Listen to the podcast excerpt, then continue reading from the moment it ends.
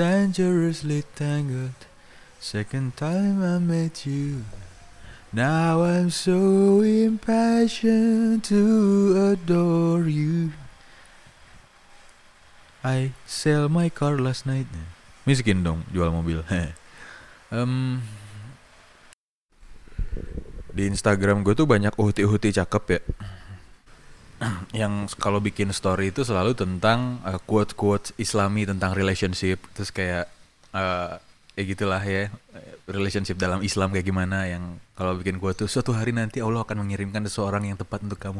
Terus ada lagu Firsa Besarinya kayak gitu-gitu.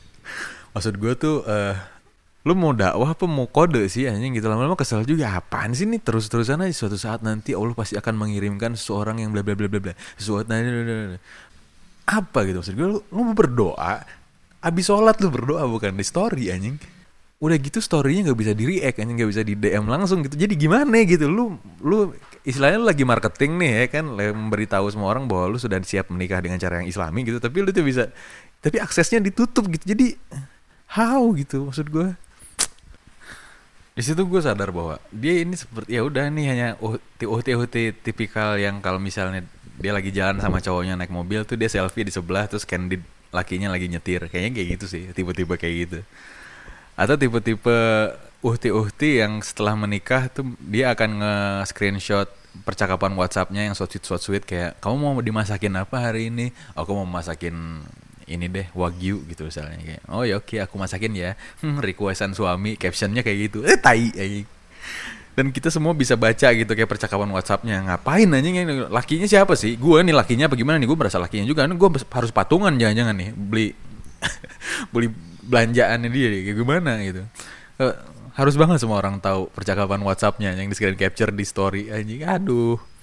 Uh, dan biasanya uti-uti kayak gini tuh yang tipe orang yang dia akan post everything good about her family and won't shut the fuck up about it gitu. Selalu aja kayak gitu, kayak keluarga gue paling keluarga terbaik, cup, family goal, family goal. Hah. Semua orang menca- mencoba menjadi role figure untuk orang lain sekarang di internet. Teman-teman gue yang baru menikah gitu, yang sudah ketara banget nih pasti fase-fasenya tuh kayak fase-fase pacaran ya udah posting ya kan, it's okay lah ya fase-fase pacaran. Lalu ada fase-fase uh, menikah, itu menikah paling boring sih, dimana lu pada akhirnya akan melihat teman lu berpose membenarkan kancing baju atau kancing lengan baju sambil ngelihat jendela. Itu fuck, bosen banget gue ngelihat itu. Kayak semua orang kok sekarang kayak gitu. Dari awalnya nunjuk awan, kalau kata Raditya Dika dulu foto prewedding nunjuk awan berdua gitu, nunjuk langit. Sekarang tuh enggak, sekarang tuh pasti ada foto lagi benerin kancing sambil ngelihat jendela gitu. Yelah, cowok metroseksual sedang berdandan nih, sedang untuk menikah anjing. Itu boring sih. Terus setelah menikah beberapa hari kemudian akan ada menyusul video wedding yang boring juga, yang hanya di slow mo biasanya, video sinematografi di di apa? Di slow mo pakai optical flow kalau di Premiere tuh. Itu boring sudah double standar banget gitu loh. Tapi tunggu dulu, akan ada lagi hari pertama setelah menikah di mana si istri uh, story sedang masak, masakin suami, sekarang udah punya suami, lalu di repost sama suaminya, anjing. Jadi meskipun lu nggak followan sama istrinya, tapi lu followan sama suaminya, lu akan tetap ngelihat postingan itu gitu. Sekarang ada lagi yang baru. Jadi teman gue tuh menikah, uh, ceweknya gue kenal sama ceweknya, teman gue cowok gitu kan, gue kenal sama istrinya, kita followan juga gitu. Terus istrinya tuh mungkin akhirnya mereka dikaruniai anak mungkin ya. Akhirnya istrinya hamil. Lu tahu nggak bagaimana cara istrinya memberitahu dunia bahwa dia hamil? Caranya dia foto test packnya dengan background muka suaminya lagi nyengir gitu. Kayak what? Aduh.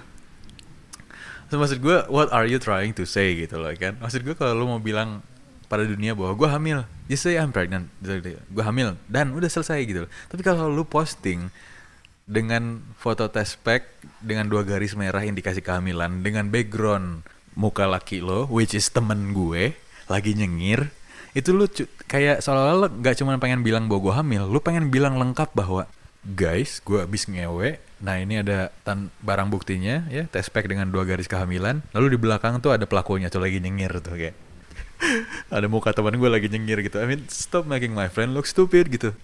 Teman gue lagi nyengir gitu kan, fotonya kayak seolah-olah dia bilang, yeah dude, I fucked up, dude, yes I did it gitu. Di dalam imajinasi gue kayak gitu gitu loh. Kalau fotonya testback dengan background muka laki lo lagi nyengir gitu, aneh. Makanya gue bilang, kan lagian baunya kan kelihatan ya, itu kan dari testback abis dicelupin air kencing ya, baunya tuh kelihatan gitu, kayak ih jijik gitu. Gak ada yang bercanda. Terus setelah itu, setelah fase uwu-uwu, ada fase ewi-ewi kan tadi, akhirnya hamil. Lalu akan ada menyusul foto-foto U S G yang akan diposting di Instagram, yang mana lu juga gak ngertiin kayak, alhamdulillah, masya Allah, tabarakallah, ya gitu, bayi gue sehat ya kan, kayak how the fuck do you know that? Kita juga gak ngerti itu foto apa itu, hitam-hitam putih gitu ini, mbak, kayak, kayak cicak ya bentuknya, kayak gimana gitu, gue gak ngerti. Karena emang gak bisa lihat gitu kayak, oke okay, mungkin kita sebagai teman hanya bisa mendoakan kayaknya sih, itu aja sih, ya udah gitu. Lu nggak pernah, lu nggak perlu ngerti, lu nggak perlu ngerti ini foto apaan nih, foto U S G nggak ngerti lu. Yang penting lu doain aja supaya anak-anak mereka emang sehat gitu. Sebagai teman memang harus seperti itu kan. Nah udah setelah itu melahirkan kan, setelah sembilan bulan akhirnya melahirkan, entah sembilan bulan atau mungkin cuma lima bulan, entahlah ya kan.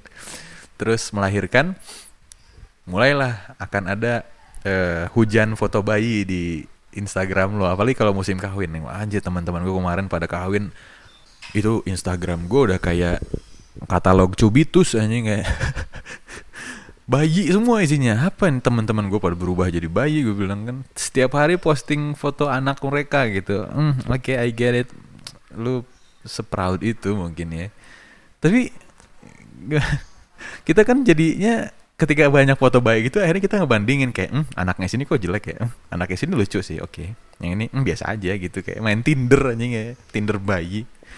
Karena kita sebagai penikmat Instagram akhirnya jadi, hmm, iya sih, ini jadi membandingkan kita tuh gitu. Dan gue ngerti, ini kenapa orang-orang tua baru ini posting foto bayinya tiap hari, karena mereka mungkin sebangga itu ya, this is the flash of my flesh, the world has to know that gitu kan. Kayak, nih anak yang lahir dari, keluar dari kandung kemihku sendiri gitu kan, made by me gitu kan. Lu sebangga itu mungkin ya. Tapi gue mempertanyakan nih anak kalau misalnya nanti tumbuh jadi pengedar narkoba gitu, lu akan tetap ngeposting foto mereka enggak di Instagram? Akan tetap bangga enggak sama mereka? Atau jangan-jangan sebaliknya lu malah maki-maki lagi? Atau misalnya nih anak jadi L G B T gitu, lu akan tetap bangga sama mereka enggak? Atau lu malu gitu? Atau lu akan maki-maki kayak dasar anak gak tahu diuntung, anak malu-maluin, beban keluarga, beban orang tua gitu. Men, mereka gak pernah minta dilahirin. Lo yang pengen mereka lahir untuk membahagiakan lo berdua sama pasangan lo, untuk membahagiakan mertua lo, untuk membahagiakan tetangga lo. Karena mereka udah nanya-nanyain kapan punya anak, kapan punya anak.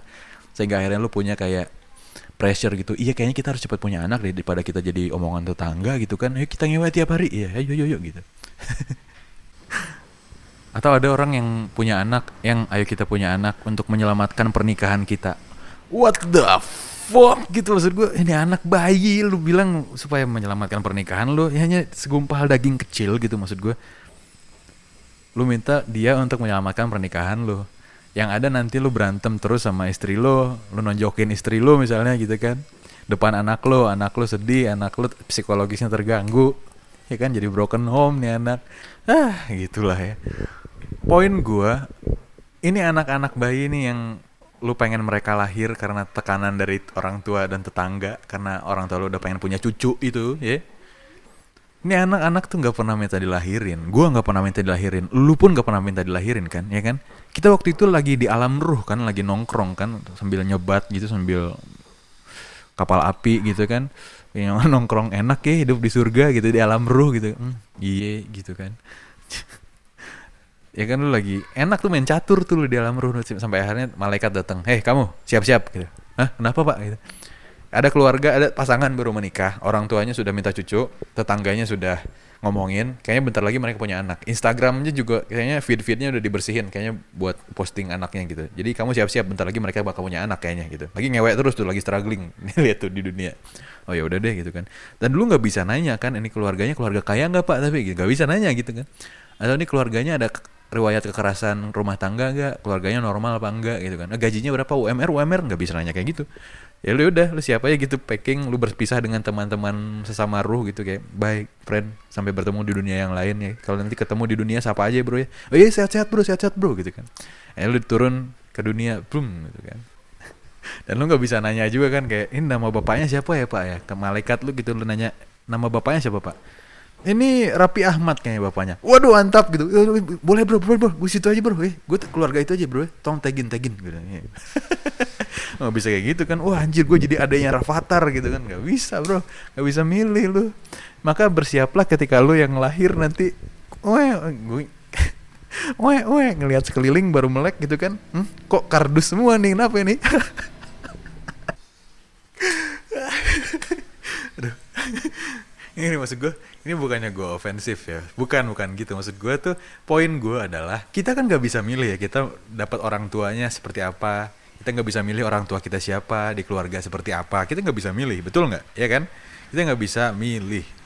Jadi maksud gue untuk kalian yang teman-teman gue yang sudah mau punya anak atau punya anak, make sure, bukan make video sure ya, make sure lu tuh menjadi keluarga yang benar untuk anak lo nanti. Karena kan anak nih, anak gak bisa milih, maka jadilah keluarga yang benar untuk anak lo, jadilah orang tua yang benar untuk anak lo, jadilah anak, jadilah ayah dan ibu yang benar untuk anak lo, ayah ibu yang tepat untuk anak lo gitu loh. Karena dia gak bisa milih cuy, dia mau turun di keluarga mana, gak bisa.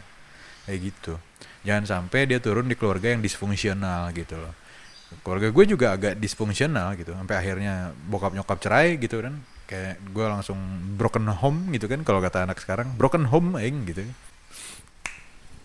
Um, dan kalau misalnya gue minta bahwa eh bro please ya, lu kan mau punya anak, please lakukan yang terbaik untuk anak lu ya, lu pasti kan gak terima kayak, ya iyalah goblok gitu ya, pasti lu, gue akan melakukan yang terbaik buat anak gue, gila kali lu. Makanya lu punya anak, lu juga nanti akan tahu, lu akan melakukan yang terbaik, lu akan bekerja mati-matian buat anak lu, buat anak lu gitu kayak. Tapi gue yakin ini bukan cuma soal nafkah bro, masalahnya gitu. Ini bukan cuma soal nafkah, nafkah gue juga dari kecil aman-aman aja. Tapi keadaan di rumah kayak gimana, ya kan? Lu dididik seperti apa, itu juga pasti ngaruh gitu. Dan kalau lu nggak tahu ilmunya, lu mau sekaya apapun, kalau ini anak jadi bajingan, ya jadi bajingan aja gitu. Karena gue yakin, ini anak tumbuh jadi apa nanti, itu kan tergantung dari lu juga di rumah kayak gimana untuk anak lu, ya kan? Karena lingkungan pertama anak lu kan pasti keluarga kan, pasti dari lu juga, apa yang lu turunin dari dia, apa yang lu ajarin buat dia gitu. Itu sih yang menurut gue, jangan sampai lu punya anak hanya karena musiman doang, karena semua orang sekarang punya anak, kalau menikah harus punya anak gitu. Uh, di Instagram orang-orang udah pada posting anak, atau lu punya anak hanya karena kewajiban punya anak itu, kayak dalam agama itu berkembang biak adalah kewajiban supaya agama tetap berkembang kayak gitu, kayak hmm, iya tapi lu punya ilmunya apa enggak gitu loh. Nah gitu aja sih menurut gue. Um, thank you udah dengerin uh, analisa gembel ini.